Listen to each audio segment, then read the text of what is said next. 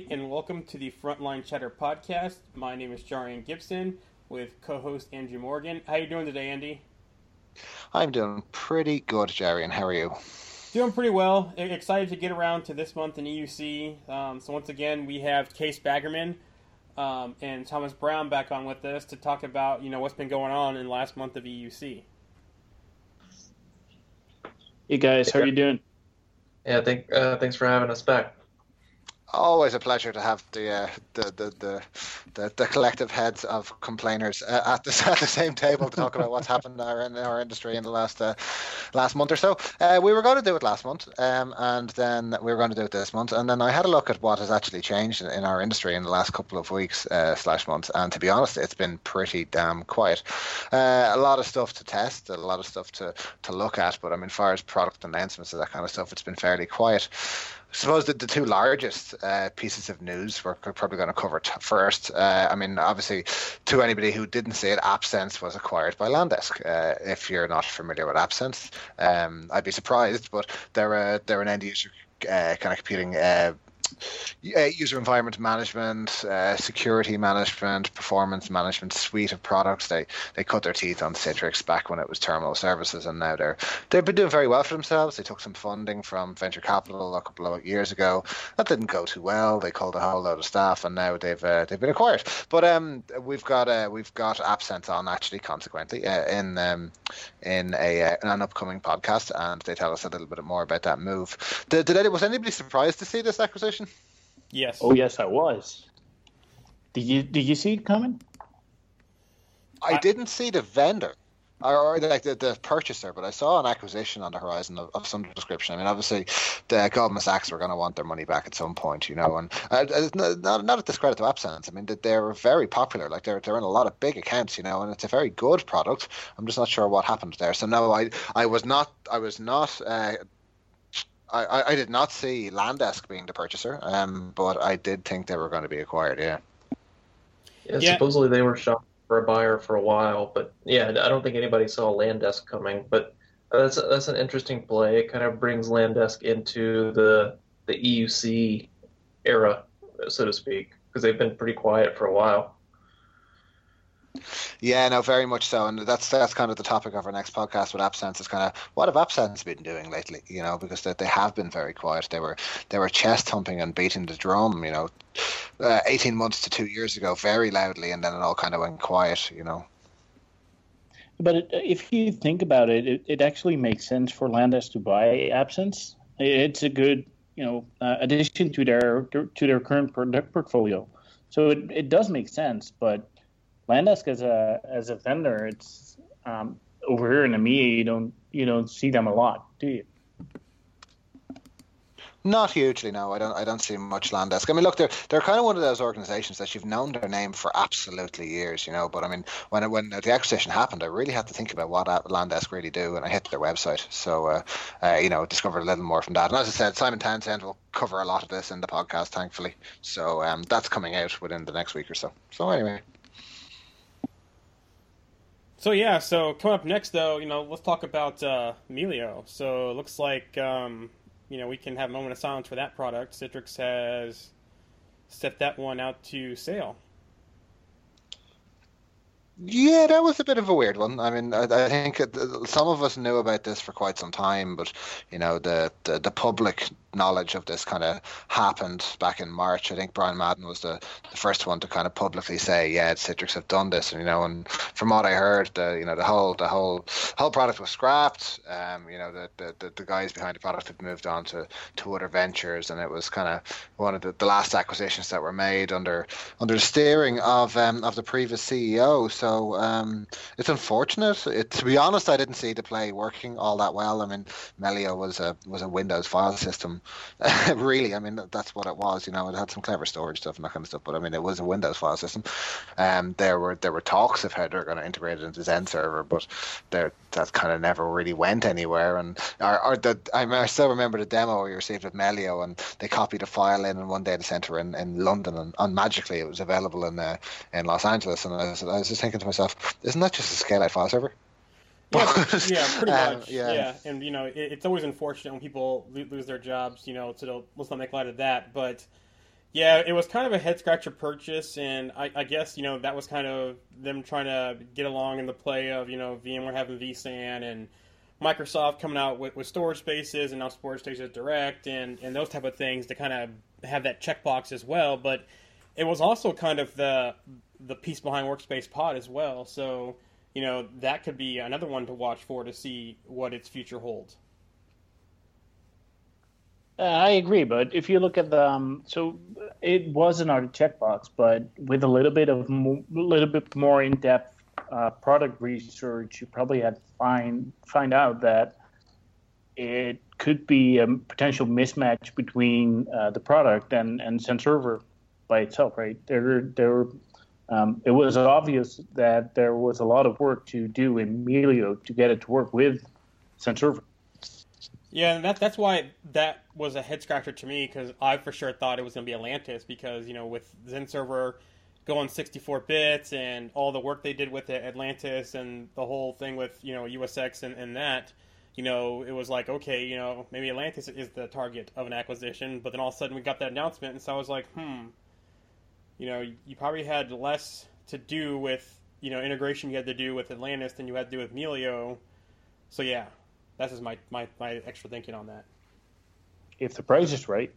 Yep. Yeah, you know, I, I, I, I and you, you hit a really good point there, uh, Jerry. And it's easy for us to, to scoff or, or snigger about something like this, but there are real people fe- affected by this, and I didn't mean, mean to make light of that at all. I mean, uh, when I met Memo for the first time at the CTP meetings, the Synergy last year, he struck me as one of the nicest guys I'd ever met. I, I had a lot of time for him. I, I engaged with him quite a few times on Twitter and that kind of stuff. And you know, they they set out to solve a problem, and the product did solve a problem. You know, but as to whether the acquisition was was the the right fit for the for for what they're trying to do at the time. It's, just unfortunate the way it's gone, and it has affected people. So yeah, um, uh, sorry if I came across as a as um as uh, malignant on that point. That's definitely not what I wanted to achieve. But yeah, sadly, the product has gone.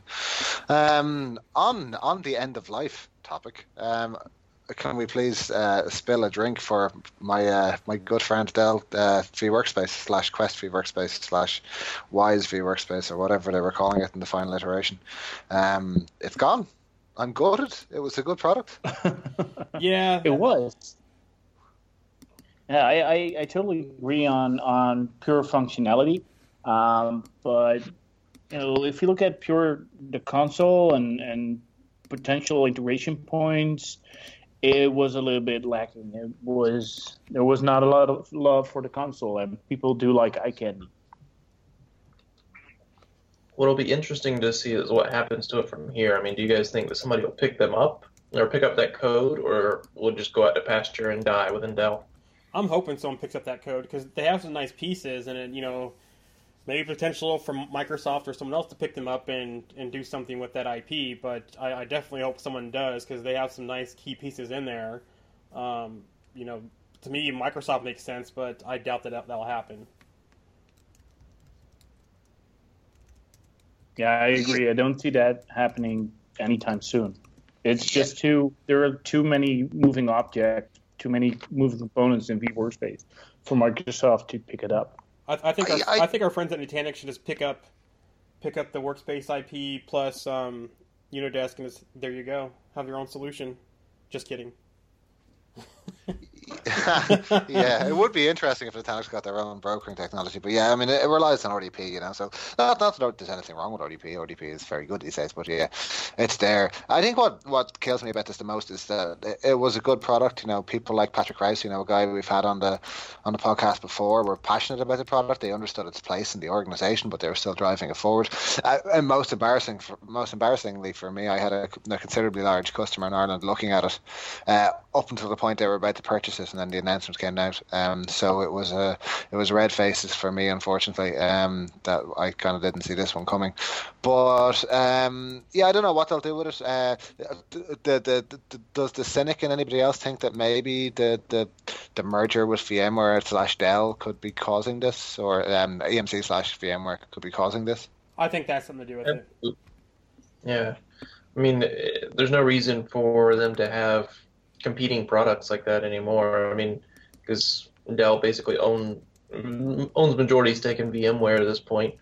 So I, I remember when that acquisition happened, somebody said that uh, they're going to bring vWorkspace to Sanjay Poonen on a platter and say, "Here, do you want this?" And apparently he said no. So I mean, you know, it's just uh, just somebody's thoughts on Twitter, but it wouldn't surprise me if that's what how it went down. Here's here's some thoughts yeah. though. I wouldn't be surprised if they if they kept the IP and and did some stuff with it and integrate that into the Horizon stack, or you know, expanded some of the stuff that Horizon, you know, doesn't have today that maybe vWorkspace has to kind of help with that feature set. You never know. They do have yeah. the streaming technology. Yep. That could be potentially interesting for VMware as well. So uh, that was a PVS fighter, really, wasn't it? I mean, in theory, you could you could you could challenge PVS Citrix PVS with with the streaming feature that Wise had. So you know, I, I hear you there. Um, yeah, I, I kind of attribute it to kind of vWorkspace at a functional level, kind of like what uh, VDI in a box was to Citrix in the sense that you know it it was a it was an entry level use case and potentially it could be an entry level use case with Horizon too. Um, but like yeah, it's it's just unfortunate, you know. And again, it's it's people's it's people's livelihoods affected. And yeah, I, I really liked this product. That's why I recommended it. And it was from a price point, it couldn't be beaten. So what, so, what about um, this though? Think about this. So remember how you know VMware and the whole Microsoft thing? They had them kind of on stage at one of their events last year. What if you know they used some of the vWorkspace IP and said, "Hey, look, we're working Hyper V now," you know, as a kind of a olive branch to Microsoft. I don't see that happening anytime soon. I don't see yeah, that. Hap- yeah, I don't see that happening. But I'm just saying though, they they have that IP now, so they can do all kinds of things with it if they wanted to go in those kind of directions. You know, um, that's all. I'm i saying. think yeah, I, I, think Microsoft and Unidesk are, are definitely the uh, kissing behind the bleachers at the moment, and I think that's where the, the, the, the, love is at the moment. So, yeah, I, I, don't I don't see that happening at, at, the present time, merely because of the the strong relationship between Microsoft, uh, Unidesk, and now the Azure play as well. I think I think they're very much favourable or of interest to Microsoft, and I'd be surprised if we don't see an acquisition in eighteen months. Well, that's why I brought up the, hyper, the, the, Microsoft thing because you know if if VMware did em, embrace another hypervisor and then embrace Azure, I'm just saying they have the stuff where they could do that now. I well, they're they're, they're um, stepping away from cloud. Air, aren't they? So they're stepping away from their own um, cloud-ish platform.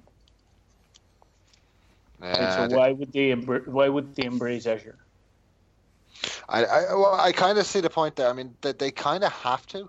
Does that make sense? I mean, there's a reason that you know VMware's second largest business now is EUC, and it's not because EUC is suddenly really, really important. It's because they're being challenged everywhere from a from a hypervisor point of view, and I think vCloud Air was only going to fly them so far. So uh, I mean, look, they've got their new plays with Photon and with and with, with containers and everything else, but I think I think they're definitely feeling the pressure on the hypervisor slash uh, infrastructure side. So um, to be honest, I'd be surprised if we don't see some kind of integration with the big cloud players this year. They have to. Hey, about that integration, did you see Citrix promoting the Raspberry Pi as thin client? Don't get me started. Um, um, well, I'm going to dodge this topic a little because I mean, as, as anybody knows, I have a little bit of a of a vested interest in the thin client market merely because merely because the thin client market is so stagnant and full of dinosaurs that you know it's very easy to innovate in it. But um, yeah, it's an interesting place. So so here's the thing: the Raspberry Pi has a use case. You know, it's a cheap little entry level, uh, you know, machine designed for whatever it was designed for but a suitable thin client en masse to, to, to, to generally suit everybody. Here, here's my challenge with that. Central management paid for product elsewhere. A case for the box must be purchased elsewhere. Keyboard and mouse, that's fine. Single display output, not going to fly. You know, it, there's there's many there are many many many um, downsides to, to using a Pi for for this kind of use case, and I'm not saying everybody should run out and buy thin clients because thin clients are stupidly expensive thanks to the thin client vendors. Uh, I'm not saying everybody should settle to the lowest cost of entry, which would be the Raspberry Pi, but I would hope that thin client vendors start to look at both models and try to put the two of them together because the Pi is not going to satisfy everything. The price tag of the of thin clients is pushing everybody away. Something has to be found in the middle ground, and whether that's Android or something else, then that's just my two cents, and I'm going to leave that topic. Uh, but I know uh, I know um, Jarian has uh, has some feelings on this one too. Yeah, here's my two cents. It's good for the thin client market because it's probably going to possibly bring prices down because of that. Um, but from the management side, it's terrible just for the fact that you're introducing yet another console. You know, Citrix has a framework that they could use. You know, if they just expanded out more. You know, and I'm talking about XenMobile to be able to manage Linux. And today, it already does Android, and what Android's like the biggest operating system out there, pretty much on the on device wise. So you already have a vendor that's shipping Android um, appliances already, or Android that could be used as thin clients. You know, if you would just improve the receiver for Android to have the same features that Linux had, problem solved. On the other side, if you made XenMobile be able to manage Linux like you can with Mac OS and Windows, same thing. So it's like instead of trying to, you know, focus on this new shiny because our, our Raspberry Pi is the, the new thing, the hip thing now to, to, to play with, why don't you improve the stuff in your stack instead of kind of trying to partner with yet another partner and another console? You know, that, that's just my whole gripe about it. I, I, could do it. I could do an entire podcast on what, what is wrong with the thin client market and the partnerships there. Um, and if if we have time, I'll circle back to that point because there's so much Citrix and VMware could be doing to help this market. But anyway, sorry, Kees, I interrupted you. Yeah, so you, you started talking about XenMobile, but what about Citrix Lifecycle Management or Octoblu? If yep. if you could do Internet of Things kind of um, integration with your with your endpoint with your thin client, I can think of numerous um, applications of Internet of Things talking from a from a portal to your thin client to do stuff uh, in an automated fashion. So I do see the added value of the thin client, or with the smarter thin client. I'm just not sure if the Raspberry Pi would be the the right form. Well, and that's that's kind of my thing too. Is that you could take the whole, and this is one thing I've been looking at, and I'll be talking about in some upcoming presentations about that that stack, and you saw me talk about some of this um, at the Dutch user group. Is that you could take XenMobile and Octoblu and Lifecycle Management and make a pretty nice solution with what they have if they just focused on that instead of focusing on this new shiny called ThinLinx. So I think on the thin client thing, it comes back to the performance. I mean, how many? Yes, we we absolutely need management of these devices. I don't think anybody's going to argue that. But how many sessions have we seen at conferences about uh, how to choose the right client devices for your work, your use case? Do you guys really think that the Raspberry Pi will be able to um, give enough performance to produce the right workload? Uh, performance no. Maybe but in most cases no. For me it's it's it's the lego brick approach you have to take with the Pi at the moment. And in the fact that you have to bring pretty much everything to the table including a case to get this thing to work. You know and i'm not yeah. talking about our, our, dutch friend i mean an actual physical case to, to put around the device. You know so it's uh, I, I i i i I don't think this is the be all and end all. I think this is something that people are getting excited about because they've got too little to do with their time, um, and uh, we're going to see what happens from that point forward. I mean, what what do you guys think? I take it that's a resounding agree. So um, we touched on XenMobile there, but just uh, an email I caught this morning just by chance. Uh, Zen Mobile 10.3.5 Worx apps are being updated tomorrow, um, so uh, chances are your XenMobile environment is probably going to blow up. I mean, um, uh, just keep an eye keep an eye on oh the boy. App Store updates. Uh, Worx Home is going to push an update, and uh, I'm sure everything will be fine. But I got bitten by this uh, last big major update. Um, but they're adding some some cool stuff like uh, Touch ID to, to Worx Home, so you don't need to maintain a pin anymore if you wish to. And they're adding um, you know proper iPad Pro layouts, which I really welcome because if you've used uh, Microsoft Office on a from a from a from an iPad Pro, you'll know how much you can do with that landscape, and I'm hoping Citrix do it justice. But um, just to put out there that yeah, there is an update coming on the fourth of uh, of May, and I'm hoping it looks well, um, or at least adds some stability. Good I, stuff. I, I, saw another interesting feature too, which was called um, reverse split tunneling. You, you see that also in there? Yeah, it's it's the whitelisting what you're allowed to the internet and everything else is blacklisted to the network, isn't it? Yeah, so basically it's, it's basically saying, you know, everything's allowed to your internal network and then you specify what you want going outside of the network, and, you know, instead of the regular split tunnel where you specify what you want in and everything else is going out. So that was really neat as well. And then also too, you know, they're going to have an API, you know, along, you know, the, for more integration um, for native email for WorxMail. So we'll see. Hopefully it goes uh, smoothly. Hopefully there's no issues. It always seems like with uh, XenMobile, when they make some kind of update, it breaks something. But uh, let's keep our fingers crossed.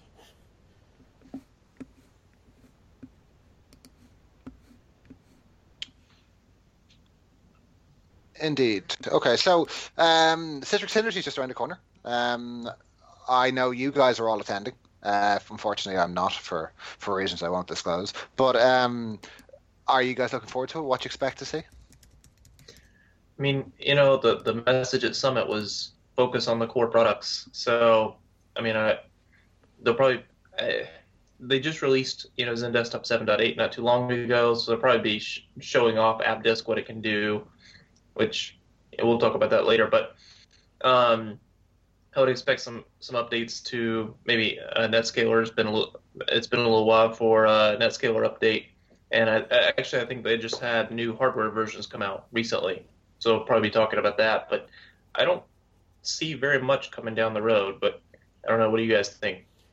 Yeah, to touch on the NetScaler thing, yeah, you saw you know there's gonna be some bigger. Looks like there's gonna be some bigger hardware appliances coming with with higher throughput. Also, um, I don't know if you guys saw the firmware release yesterday for the VPX that there's more um, VPX throughput options as well. But yeah, I'm hoping to see some stuff around you know NetScaler. Um, probably see more around the virtual uh, WAN stuff.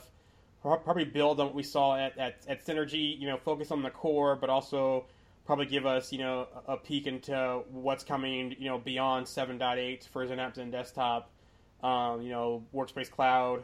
Um, hopefully, we see more integration across the product stack, um, especially with XenMobile. Back to my rant earlier. Um, so it'll be interesting to see, especially with the, the new CEO in place, um, you know, how the actual flow and presentations go as well during Synergy. Yeah, I'd echo that. Um, I, I'm I'm excited because they have to do something good here. Um, Christian Reilly, I, I had the, had the I had the pleasure of bumping into him at the UK Citrix User Group last week, and he's he's tight-lipped but very positive. So I'm hoping to see some cool stuff there.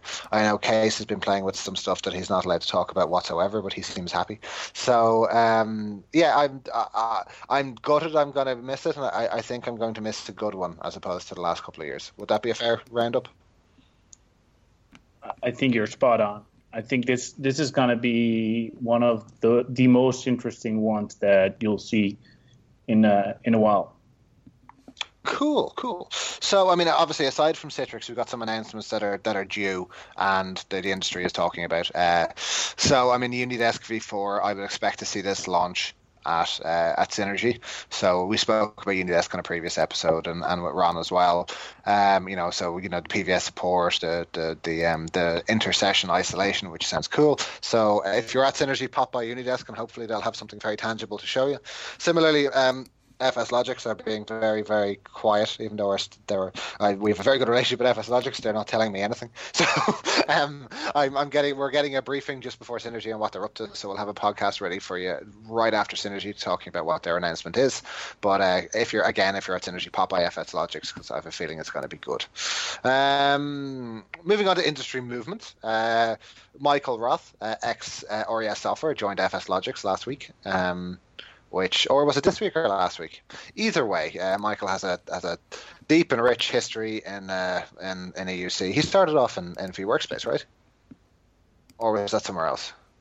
I think he started off with the streaming features in uh, uh, vWorkspace, and then moved up to uh, to Workspace when it when that streaming technology was bought. And then, of course, he was he was in Thomas's uh, Thomas's new house, or RES Software, for quite some time. Um, and now he's he's moved over to FSLogix. So I saw a tweet earlier on from him today saying he was he's enjoying the startup life. So you know, good for him. Um, haven't I haven't had a chance to sit down and have a, any great chat with him, uh, despite the fact that he's, he's, he's very well known in the industry. But um, I've, he's he's eluded me so far. So maybe I'll uh, I'll catch up with him towards the end of the year. But anyway, congratulations to him on the move, and hopefully the the, the move is beneficial to FSLogix and to himself. Um, Turbo, uh, we had Kenji on a couple of weeks ago, um, talking about Turbo, and on Twitter, th- those guys are just going from strength to strength. Lots of people interested, lots of people playing. They seem to have a very clever product, so uh, keep an eye on Turbo, obviously. And our good friend Rory Monaghan's in there too. Uh, and last one uh, I just wanted to mention was Cloudhouse, um, ex product manager from from Citrix, Stuart Moore. Um, he has gone out into a into the startup world, and he's joined this company called Cloudhouse, and they seem to be doing App V, but from the cloud. Um, they're in private beta at the moment. and trying. I tried to get into it, but I was told uh, no. but he has agreed to um, to give myself and Jerry and a briefing towards the end of the week on what the product is, so we can maybe have a chat with him and his CTO at BriForum towards the end of the month. Um, so uh, keep an eye on Cloudhouse. I think this could be a cool one. And you know, um, Stuart was a clever, clever guy at Citrix. I bumped into him a couple of times in the XenDesktop team. He was he was definitely a, a positive force. So um, with him behind the scenes, I have a feeling this is going to be something that's going to be that's going to be coming onto the podcast very soon, and for the right reason. So uh, yeah, anyway, that, that's just the industry movements updates. I'll hand over to to Thomas uh, for some a little bit of reality checking on the Horizon Seven release. yeah, so I uh, wanted to talk a little bit about. Um, you know, Horizon Seven's been out for you know a month or so, and how it's going out there in the wild. Um, you know, I haven't seen any the, the big feature that everybody was excited about was just-in-time desktops. I haven't seen any production deployments of those yet, but um, everybody that I've seen that's been labbing it up, the results have been very positive. Um, it seems like that that feature was very well done by VMware. Um, the only issue to be aware of is that um, if you put your host into maintenance mode, um, when doing just-in-time desktops, there's some extra steps that you need to take. Uh, you need to take in order to go into maintenance mode. There's actually a KB explaining all that. That's something to look out look out for. Um, have you guys had a chance to to test uh, just-in-time desktops very much? Uh, disappointingly, despite how excited I was about it, no. And the the reason being, I, I read somewhere, and I may be completely wrong, that that, that vSphere six requires an or uh, you know ESXi six requires an update to, to the latest and greatest. And um, to be honest, I just haven't bothered my backside attaching a console cable to my lab servers yet.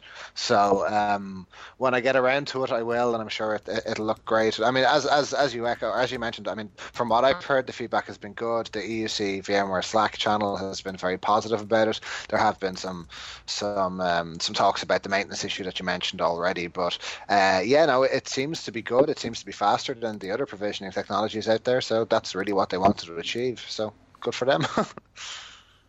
Absolutely. Yeah, um, I, I, like it, and yeah, I, I, played a little bit in the lab as well, so it, it's very well done.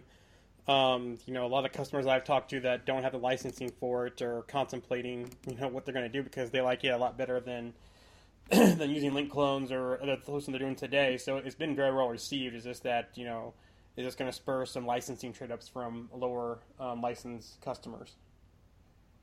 Great point. Yeah, it is only in the enterprise license. So you got to pony up. So, um, yeah, another big feature in Horizon Seven is the Blast protocol. Um, you know, I don't want to say successor, but essentially the successor to PC over IP. Um, the protocol built in house by VMware leverages H.264 to for the encoding. Um, you know, it's it's been performing pretty well from what I've heard as well. Um, you may have already used this and not realize it. It's actually the HTML blast, but it's available in the View client now. So um, you may have already seen it. But I want to give a shout out here to uh, Marius Sandbu. I hope I'm not butchering that name. Um, he has done just phenomenal work on his blog comparing the different protocols. If you haven't seen that, I highly suggest that you reach out and uh, read that. Yeah, I was wondering about that, Thomas. Is Blast and Blast Extreme is that's the exact same thing? Yes, it is. Um, so yeah, they um, it's using the exact same protocol, just they were rendering it in HTML previously. They're still doing that, um, but you can also access it from the View client now as well. So um, the big benefits there are that it's it they claim lower bandwidth than PC over IP, and also they've been working very closely with NVIDIA for GPU offload. So, um, and the fact that it uses H.264 means that it can work much better on lower end devices, um, like Chromebooks, for example. So, or, or Raspberry yeah, Pis. Uh, you could yeah, report back. Let us know how that goes. But wasn't yeah, the nice thing though was the port change too? So now instead of having, um, you know, A four four three. Yeah, A four four three. Everything's over a standard port now, so you don't have that extra port anymore. Yeah, absolutely. Cool. Also, so tell too, us how you feel about app volumes. well, real, real quick though, also too, with that release, the latest version of the uh, Access Point, you can now do your two-factor authentication as well. So if you're going to the access points and you're doing like Radius, um, there's no more separate set of um, connection servers anymore, and you can just do the access points out in the DMZ and your internal connection servers and be good to go now. So. Yep. And quick shout out on the access point to Chris Halstead for uh, writing the fling to deploy that. Yep. Although I did see on Twitter recently, I think the, latest version of access point is 2.5, and he needs to update his fling to get that working. But outside of that, um, great. Careful with great. the fling. Careful with the fling. We were talking to the product manager, uh, Mark Benson, and uh, he does not like the fling um, because oh, it's, really? not, it's not supported. So um, just bear in mind that the fling is great, yeah. but uh, the, the, the powers that be behind the scene would prefer prefer that you don't use. yes, but uh, speaking of you know support for the new the new stuff in the product, you can modify that yourself and do what you need because I've already done that for some deployments. Gotcha. Is updated. Cool. Uh, Guys, if you if you need a fling to deploy something, isn't that you know? Yeah. Kind of defeating no, the point. Completely agree. hmm Yeah. So, yeah, I mean, there are some official PowerShell scripts and stuff, but still, yes, completely uh, agree with you, Kees. I mean, there should be an out of the box deployment method for the access point. Understood. I'm, I'm sure. So, I'm sure it's coming. You know, it, it's early stage product. You know, for us that have been doing NetScaler forever, you know, NetScaler was a little wasn't as easy to deploy back in the day when it first came over to Citrix. So, just saying.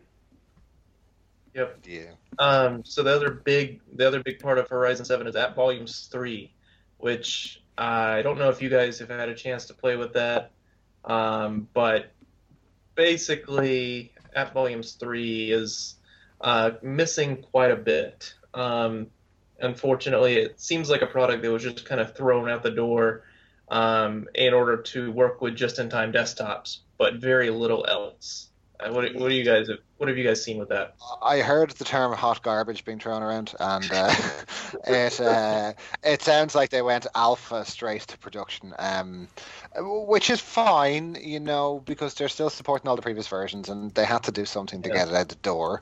But so long as people are aware that this ain't production, guys, you know, right. so uh, yeah, no, I, I, I haven't had the chance to play with it yet. I saw a couple of initial kind of uh, horrified faces from the field, and um, I decided I'd steer well clear of it. Yeah, so the definite the recommendation is definitely to stay on 2.10 if you have app volumes in production, and it 2.10 does not support the just-in-time desktops, but I've been told that there is a 2.x version coming that will. So take that for what you will.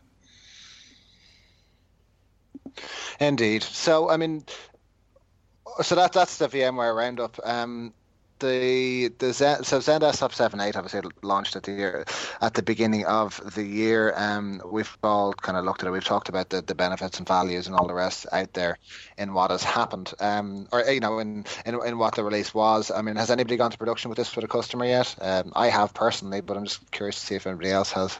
Uh, yeah, no. Same here. So I'm I'm seeing customers uh, looking at it and deploying it. Um, again, it's it's just another step into the right direction. It's just completing the, the all the pieces of the puzzle. Um, you know, with with the zones, it's it's getting back to something that is, and I'm I'm almost afraid to say it, but it's somewhat alike to Xen uh, XenApp 6.5, which was it. Like I said, I'm always, I'm almost afraid of saying it, but it, it's getting there, and I, I, really like the fact that um, you know we're separating out the releases uh, with bug fixes and security patches versus uh, new features. I like that. Um, it's getting on par with previous versions. Um, the only thing I need to, you know, I've got a hard time to wrap my head around is um, is AppDisk. And uh, I did a quick 15 minutes pitch on what's new with Citrix uh, on AppDisk during the, the Dutch Citrix group. Um, and it didn't seem that a lot of people were looking at it. Um, you know, I, I, did ask some questions about who was looking at it, who was using it. I didn't see a lot of hands. Um, and obviously, uh, Andy gave a great presentation about app layering testing. So maybe uh, you want to share some information about that, Andy? Sure. So, I mean, I've, I've I kicked the tires of, of Liquidware, Unidesk, App Volumes, and AppDisk um, for for my, my yearly presentations, and you know, app layering was one of them.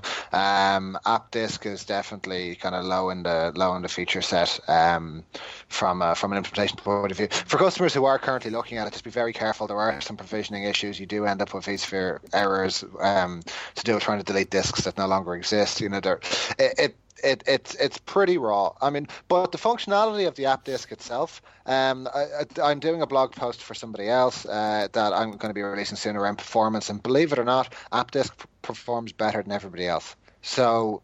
Uh, I, and I was shocked to, to, to, announce this. I had to check my I had to check my figures twice, but AppDisk actually performs the best out of the lot of them. So um, very positive, um, uh, you know, very positive way to go. And obviously with the with the AppDNA piece as well, they they have a they have a unique play on it. Um, but from a from a from a seven point eight point of view, I still don't think it's production ready, in my opinion. Does uh, would what's you guys agree? On, uh, what's your take on not being able to mount a logon? Um.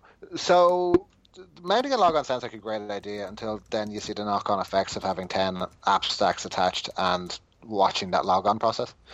Um, attaching logon is a nice feature because you're, you're, able to maintain it in different ways, but there are pros and cons to all of these things. I've kind of just accepted the way Citrix are doing it at the moment, and you have to divide things by group. It's more of a management issue, management of golden images issue than, than a technology issue at this stage, in my opinion um, because all it takes is a restart of the of the provision VMs to change around what they're doing. And obviously, the, the market leader Unidesk have been doing it this way for, for years. You know, so what what app what app volumes and what um, Liquidware Labs do around binding on logon is an interesting play. It definitely has value, but it's not it's not the massive issue that I thought it was originally when I when I started sat down and tested them all. So take it with a pinch of salt would be what I'd say. Uh, really look at what you're trying to do and how you're trying to deliver your applications. And if it's an absolute need, well then maybe AppDisk won't um, satisfy that for you. But you know what, AppDisk is free in every in every in every edition of XenApp and XenDesktop. So there's you can't beat free.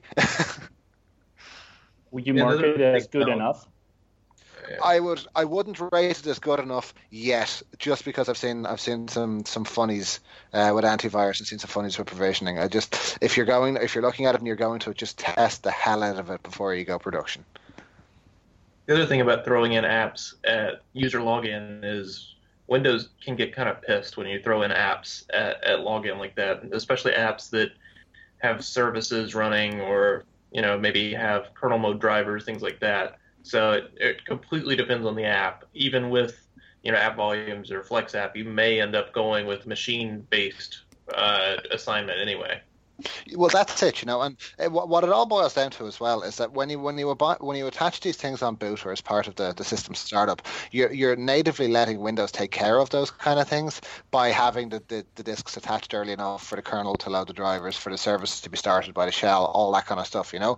But when you get into a into a situation where you're binding things on logon, all of a sudden now you need some kind of secret sauce to trick the file system into updating, to trick the file system into starting services that are needed on demand, to trick the file system into loading print drivers and printers in. So your, your secret sauce becomes far more important, and that secret sauce is never going to uh, never going to um, address you know 100% of the issues that applications are going to are going to derive because let's be honest applications are the biggest issue we have in our industry and they have been for the last decade and nothing changes despite how many um, different ways we have to deploy these things you know so by by tackling it on boot you're you're allowing Windows to do what it should do and not upsetting the developers too much. By um, by putting that secret sauce in the middle that's where you're kind of falling into not supported territory and Windows having a little bit of a, a fit as you mentioned there Thomas So um, yeah, so I mean that that's a, a disk layering in, a, in a nutshell. Um, I'm not sure when we can expect the next drop of, of XenDesktop, but I mean if you're looking at upgrading, 7.8 is probably the direction to go. Just don't um, go app disk assuming everything is perfect. Just test it. But I mean, look, you should be testing these things to the nth degree anyway because that's what you do for production. um, yeah. So conferences, Jarian, what's going on? Yeah, so upcoming um, here with what two weeks, um, BriForum London. Myself and um, Mr. Morgan will be there, so Frontline Chatter will be in full force at BriForum London. Um, unfortunately, Mr. Morgan can't attend Synergy, but I will be there. I know Kees will be there. Thomas, are you going to be at Synergy as well? Uh, to be determined. So to be determined, and then E2EVC right after Synergy, um, I will be there, and then again um, EDE or sorry E2EVC Dublin, I'll be there as well, along with Mr. Morgan, and I'm not sure if Kees was going to be there as well. To be determined. To be determined. I need uh, I need to talk to my CEO. So a lot of stuff coming up. So if you guys are at the conferences and you, you see one of us, come talk to us. Frontline Chat will be there in some form or the other. Um, I do have some more stickers that I can give out, and we'll probably be recording at one of those depends, you know, who's all there in, in attendance. Um, but yeah, also too, um, I just went blank on what I was going to say.